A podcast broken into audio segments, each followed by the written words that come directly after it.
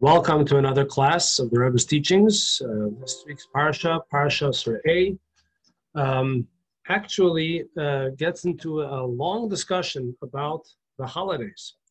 Um, I know it's a little bit early to think about the holidays, but it's never too early. The high holidays are coming right around the corner in about almost a month.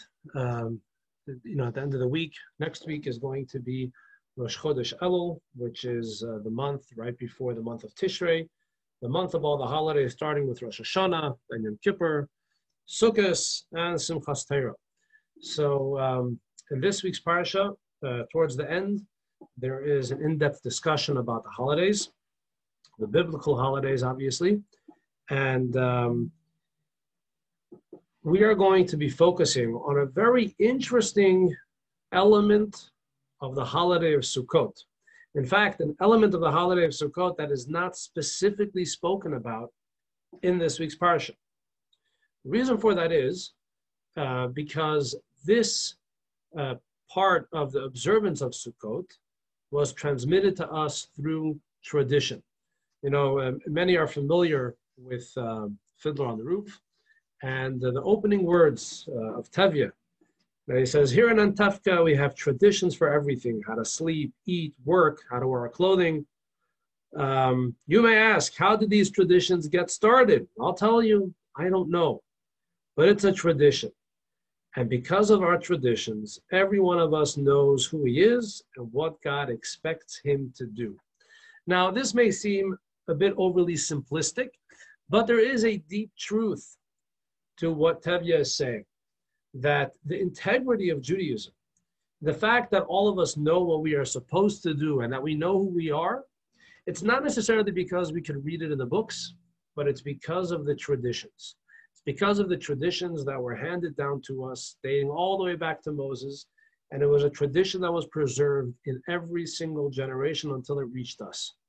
True, after about 1500 years, these tra- traditions started to become, uh, you know, they needed to write them down it wasn't enough just to have the five books of Moses and prophets and writings. We needed to start writing down our traditions.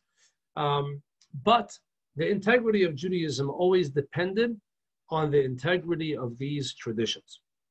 And so the, the holiday of Sukkot has a unique and special tradition that was treated with utmost respect and with, uh, with a lot of pomp and ceremony. And today we're going to analyze, we're going to learn through together um, a talk from the Rebbe explaining why it is that Jews make a big deal about tradition.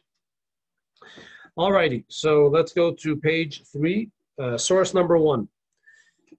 In, in speaking about the holiday of Sukkot, the Torah tells us, You shall rejoice on your festival along with your son and daughter, your servant and maidservant, and the Levite, proselyte, orphan, and widow from your settlements.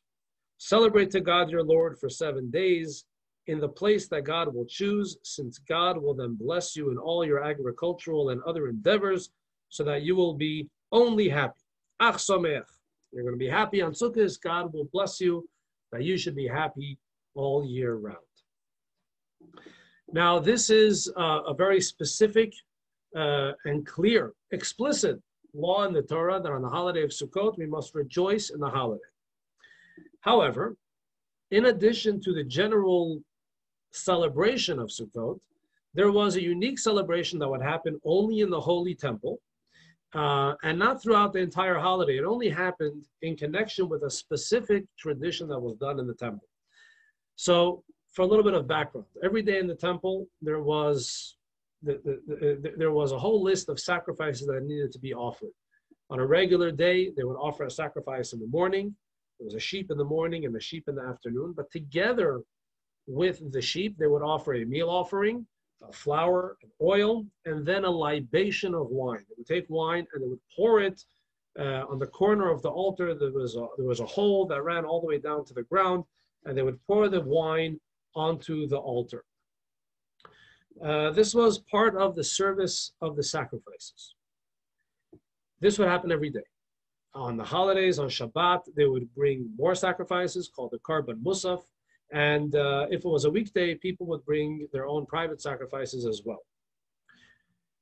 During the holiday of Sukkot, So they would bring the morning sacrifice and the afternoon sacrifice. They would also bring a korban musaf, the extra sacrifices in honor of the festival. But what was unique about the holiday of Sukkot was that in addition to the wine libation, they would also bring a water libation. Now, mind you, there is no indication in the Torah of water libation, at least in the five books of Moses. There is no wine, uh, water libation mentioned in the five books of Moses. Um, and there was a tradition uh, that on the holiday of Sukkot, they would pour water on the altar. Uh, how would they do this? So, source two. How was the water libation performed? A golden jug with a capacity of three lug.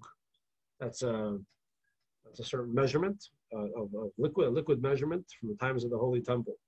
So three lug was filled from the Siloam pool, the Shiloach pool. When they reached the gate of the water, so, the, so this pool was outside of the temple proper, and they would take, they, they would, they would, they would fill up this uh, this jug with the water. They reached the gate of the water. They sounded a tekiah, trua, and tekiah. They would blow a shofar. The priest ascended the ramp of the altar and turned to his left. Now this is happening in the morning, while they are bringing the sacrifices uh, the korban musaf, the extra sacrifices for um, for the holiday of Sukkot. Um, so the, the priest would take this jug after they had filled it from the Shiloh well uh, pool, and he would take this jug. He ascended the ramp of the altar and turned to his left. Two silver basins were there, perforated at the bottom with two nose-like protrusions. One had a broad perforation and one had a thin perforation so that the flow of both the water and the wine, which do not have the same viscosity, would conclude simultaneously. The basin on the west was for water, and the basin on the east was for wine. Okay, this was the libation. But together with the libation, interestingly enough, on the night before they would fill the jugs with water, there was a tremendous celebration in the Holy Temple, specifically connected to the libation of the water libation, or more specifically, was connected to the fact that they would draw the water from the Shiloach. So, in preparation for the drawing of the water, they would have a tremendous celebration in the Holy Temple. Here, here's in the words of the Mishnah, source three. Whoever did not see the Simchat Beit HaShoeva, celebration of the place of the drawing, has never seen a real celebration.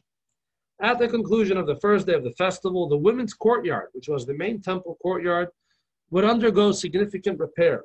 Golden candelabras were set up, each with four basins of gold at its top and four ladders for each pole. Four young priests would take pitchers with a capacity of 120 lug of oil and pour them into each basin. The light was so bright that there wasn't a courtyard in Jerusalem that wasn't illuminated from the light of the Simchat Beit HaShoeva. The pious men and leaders would dance before the crowd while juggling flaming torches, and they would say passages of song and praise. You know, the juggling, it, it seems like it was a circus. No, this wasn't a circus. These weren't clowns. These were the greatest leaders of the Jewish people were, were celebrating in such a fashion. The Levites would play lyres, harps, cymbals, and trumpets and countless musical instruments, while standing on the 15 stairs descending from the Israelites' courtyard to the women's courtyard, which correspond to the 15 songs of the ascents in Psalms. They correspond to the 15 Shir HaMa'alot. Uh, the, the Talmud goes into great detail of how exactly the Simchat Beit HaShoeva was celebrated, but the basic picture that emerges is that the greatest celebration that ever happened in Jerusalem, specifically in the temple, was a celebration prior to drawing the water. Why? Why would they celebrate so much? The Talmud asks, from where are these matters derived? Where did the sages, where did our ancestors take this idea? Where did they get the idea that before drawing the water from the Shiloach, they should celebrate? They should make this tremendous celebration. Rav Ina said that it is as the verse states, it's a verse in Isaiah, with joy you shall draw water out of the springs of salvation. So Isaiah is referring to the drawing of water, the only drawing of water that existed, that had significance in the Holy Temple, was the drawing of the water that happened during the holiday, during the seven days of Sukkot. And so they learned from here that the, that the verse in the prophet is telling us that we must do so with joy. Now, the obvious question is this isn't the only place in the Torah where we are told that we should be joyful. We are told to be joyful on all the holidays. And yet, we don't see that Judaism should make an emphasis that when it comes to any holiday, we should make this tremendous celebration. Anything close to what the Simchat Beit HaShoeva, the celebration of the drawing of the water, was. So the Rebbe is going to analyze this, uh, this question, this issue. Page five. The Talmud asks, what is the source for the elaborate celebration of the water libation and the Simchat Beit HaShoeva? It, answer, it answers by citing a verse, with joy you shall draw water out of the springs of salvation, indicating that this verse refers to the water libation of Sukkot, and commands that the drawing be done with joy. For this reason, we find that the primary celebration took place at the drawing of the water and not when it was actually poured on the altar. Other words, the climax of the nightly celebration was specifically when they were drawing the water, that's when they would blow the shofar. The big deal was not when they were actually pouring the water. It was actually, it was when they were drawing the water. Why? Because in Isaiah it says, when you draw the water, you should do so with joy. However, the verse only indicates that the drawing should be a joyous occasion, while the Mishnah and Talmud say much more. Whoever did not see the Simchat Beit HaShoeva has never seen a real celebration. The act of drawing water evoked such joy that it outshined all other celebrations, even the joy of the holiday itself. This raises a question. The obligation to be joyful on the holiday is a biblical commandment with a clear verse in the Torah, which comes from this week's parsha. You shall rejo- rejoice on your festival. On the other hand, the verse in Isaiah, with joy you shall draw water, is not explicitly associated with this Sukkot celebration. It, it, in other words, Isaiah wasn't specifically talking about the holiday of Sukkot. Isaiah says that when you draw water, you should be happy. In other words, it's kind of this roundabout way of saying that, and, and, and in other words, we had to understand from the verse, we had to deduce, since the only time that we have a drawing of water in connection with the holy temple. So probably it's speaking about drawing the, of the drawing of the water for the water libation of the holiday of Sukkot. Right? The, the Rebbe continues. Our sages understood the verse as a reference to this custom only because there is no other ritual in which water is drawn. Nonetheless, so so the Rebbe is basically setting this up in this way about the about the concept of being happy and being joyful during the festival of Sukkot, we have an explicit biblical verse Be happy in Sukkot, rejoice in your festival.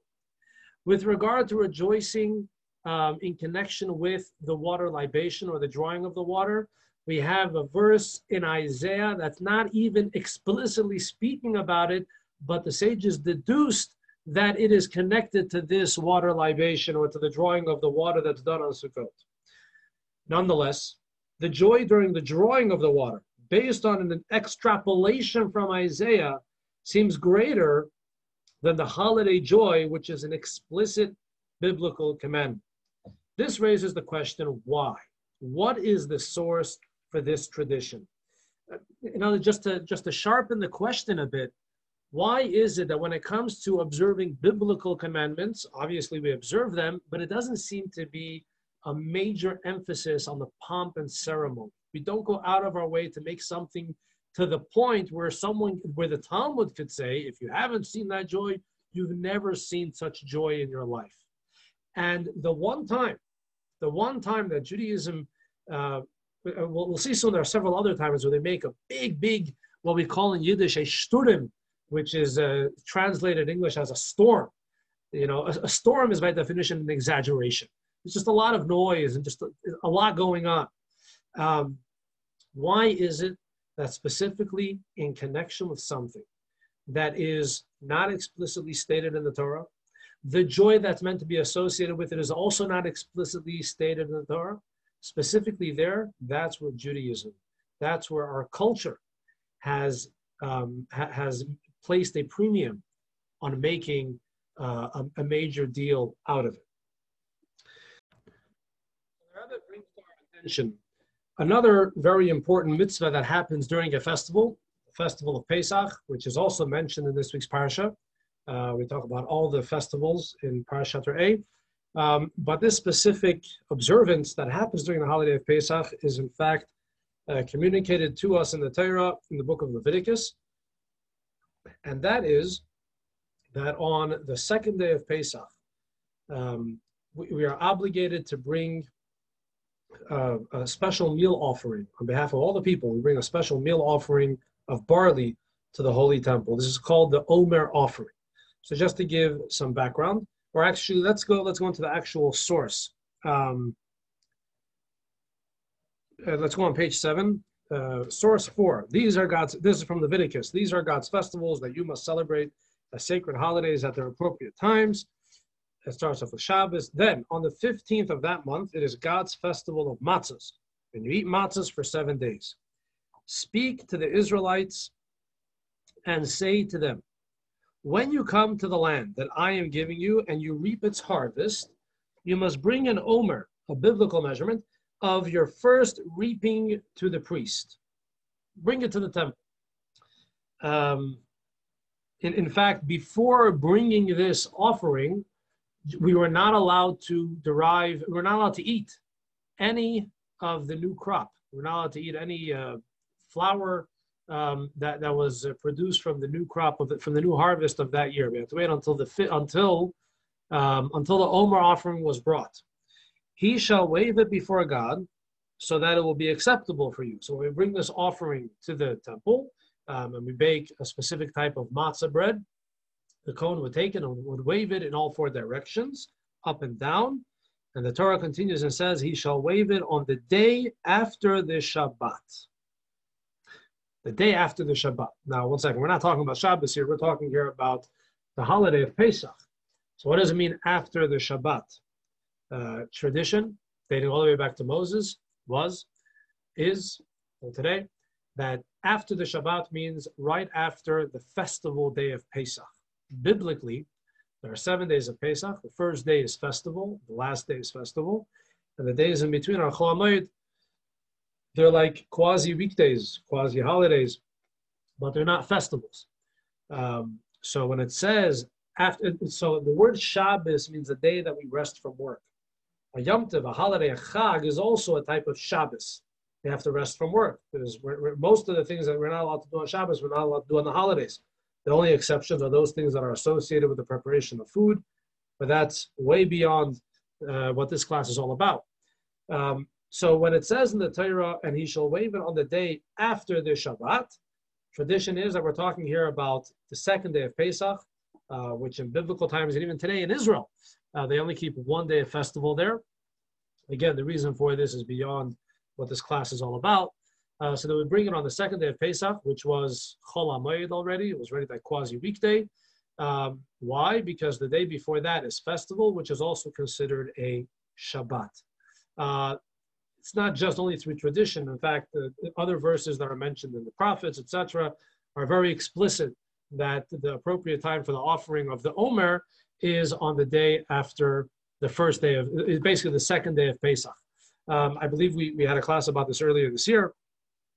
So, um, but but because the Torah uses the term Shabbat and doesn't say clearly the day after the festival, uh, so this led to um, an unfortunate debate uh, between those who kept the tradition dating back to Moses and those that rejected tradition. Um, so, what was this all about? Um, so, let's go into the Rebbe's Sikha on page 8. Let's continue. We can answer the question. One second, hold on here. Okay. Uh, we can answer the question with the following preface. Just want to make sure that we're doing this correctly here. All right.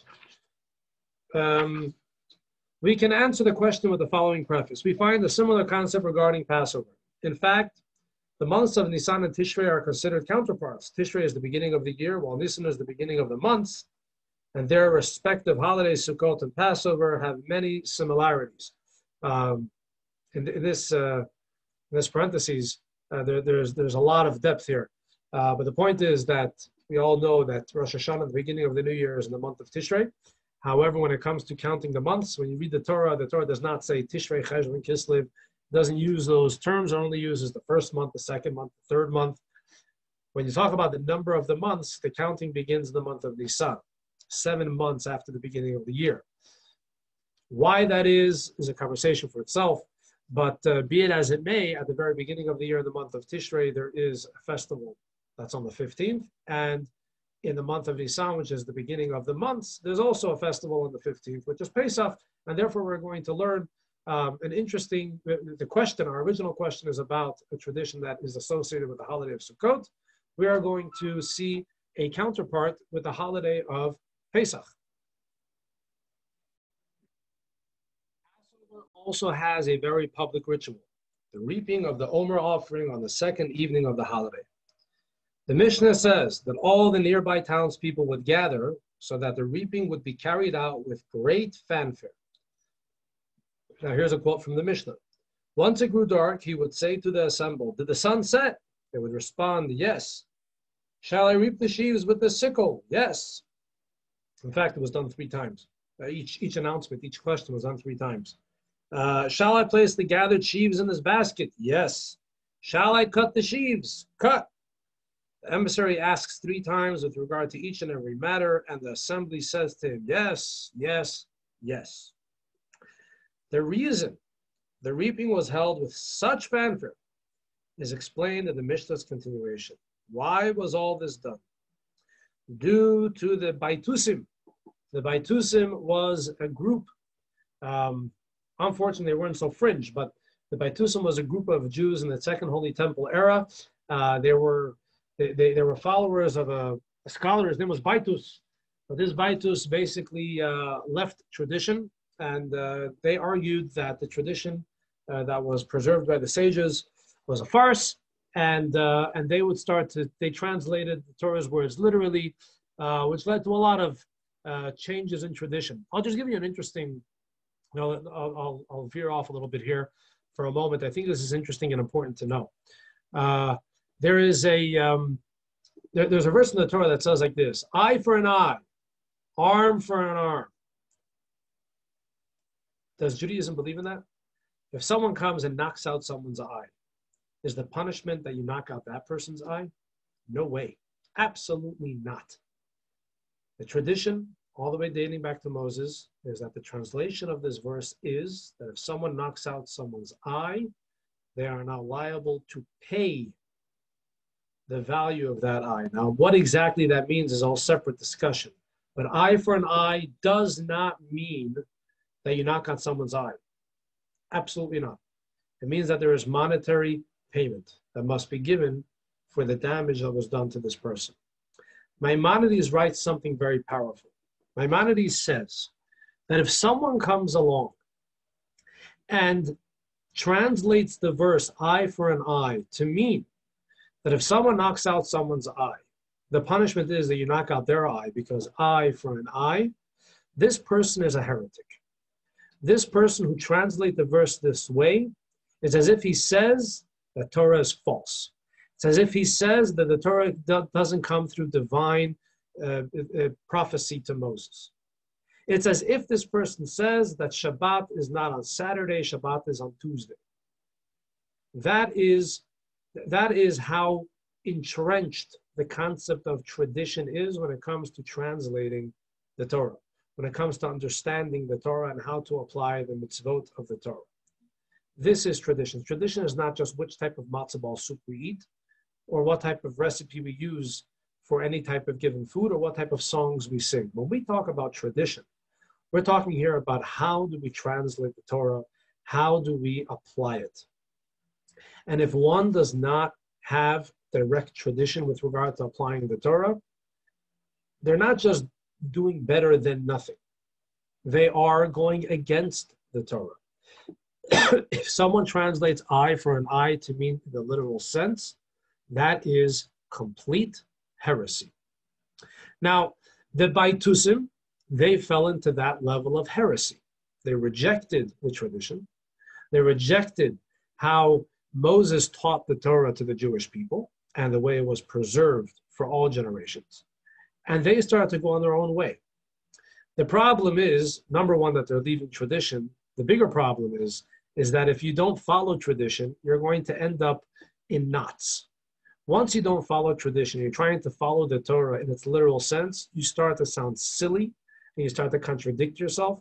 And the way you set up your Torah, the way you set up your tradition, the way you set up your observance is completely um, foolish. Completely foolish. When, when, when, when analyzed, it becomes extremely laughable. So uh, the Baitusim, let, us go back to what the Rebbe is saying here. Due to the Baitusim, who would say the harvest of the Omer does not take place on the first day of Passover. In other words, right after the first day of Passover.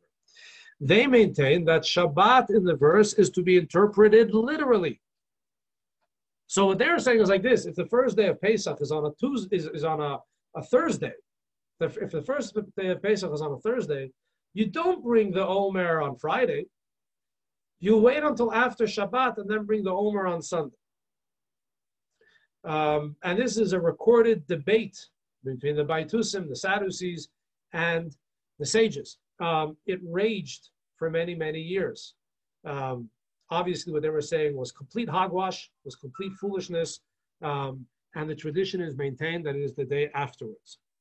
So the publicity was created to reject the Baitusim's interpretation and underscore that the 16th of Nisan was the proper time for the Omer harvest. In other words, although this was an ordinary offering similar to the offerings brought daily in the temple, they surrounded this specific offering with great pomp and ceremony, even the preparations for the offering, for the express purpose of making a point against the Baitusim.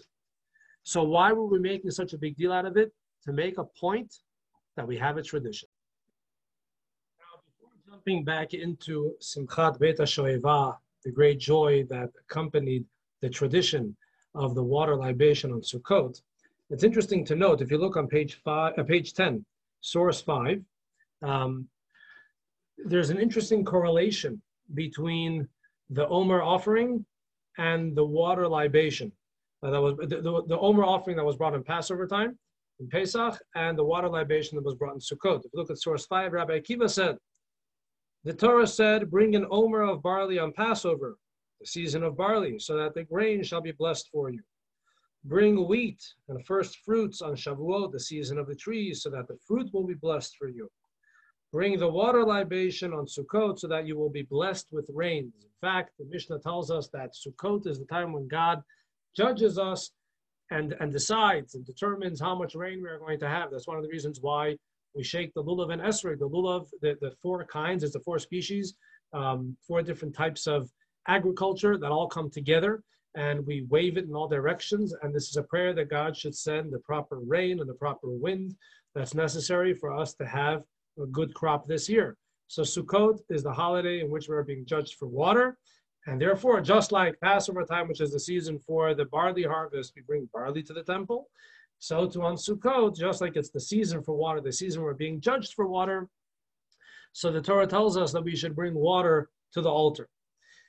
So we see that with regard to the Omer offering, it was done with much pomp and ceremony, specifically in order to stick it to the Baitusim, in order to stick it to those that reject tradition.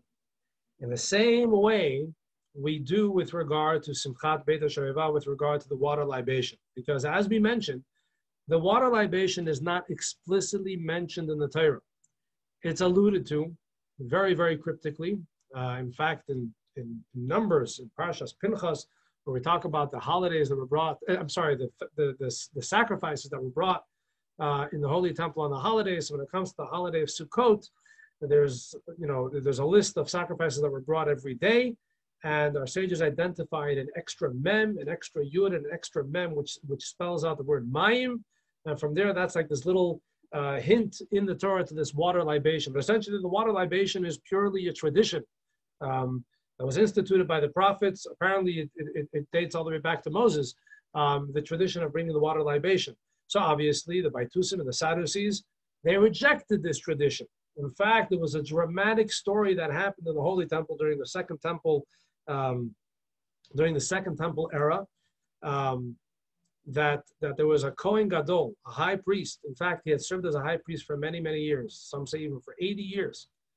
And it was um, it was Sukkot, and it was the time to, to pour the water onto the altar as the water libation.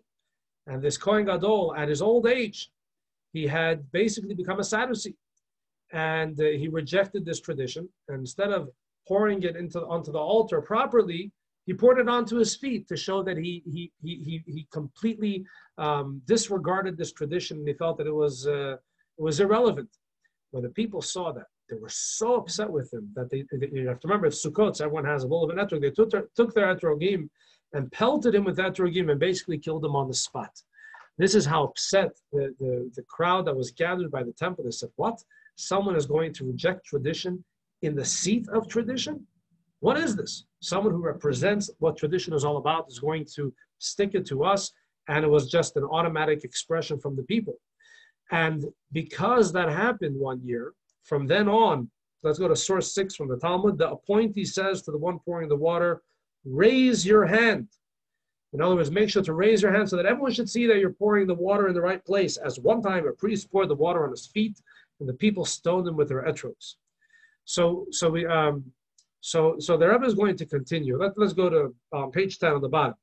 With this in mind, we can understand the meaning behind the great celebration of Simchat Beit HaShoeva. The water libation is not explicitly written in the written Torah, and therefore the Sadducees rejected it. The Sadducees and the Baitusim, even though officially it, it, it, there's a there's a discussion whether it's two separate groups, uh, but essentially they had the same outlook on life, um, the same rejection of uh, of tradition. The Talmud relates that the priest was told to raise his hand while pouring so that everyone would be able to see. Because a Sadducee priest once poured the water on his leg and an entire crowd stoned him with their etrogs we can suggest that this is the reason for the immense celebration that surrounded the water libation. The verse merely states that the water should be drawn with joy. But nevertheless, since the Sadducees rejected the entire ritual, the sages instituted an elaborate celebration for the entire event, doing it with unparalleled fanfare, much like the customs surrounding the Omer offering. And not only was it done with much pomp and ceremony for the men that were participating in the celebration, they did everything that they could that the women should be able to celebrate as well. This is also the reason that they would arrange significant repair in the temple courtyard. What exactly was the repair? The Talmud relates that there were pro- uh, protrusions in the walls of the courtyard, and each year they would construct a balcony, allowing the women to gather on the balcony and witness the celebration while the men gathered on the floor below. From a perspective of biblical law, women are obligated to come to the temple only once in seven years for the Hakhel gathering at the close of the sabbatical year, when the entire Jewish people would gather to hear passages of Torah from the king. The women are not obligated to be in the temple at all. They're allowed to, but they don't have this, this obligation. There's only once in seven years that women had an obligation to come to the Holy Temple. Um, and yet, when it comes to Simchat Beit HaShoeva, we went out of our way to prepare the temple area, that it should be a place where women could be encouraged to participate as well. Otherwise, we find only one other instance in which a special place was arranged for women to participate in the events at the temple, the celebration of the Simchat Beit HaShoeva. Rashi's words, so that the women would be able to stand there and witness the celebration. The explanation is, as we said before, the Sadducees objected to the entire ritual of the water libation.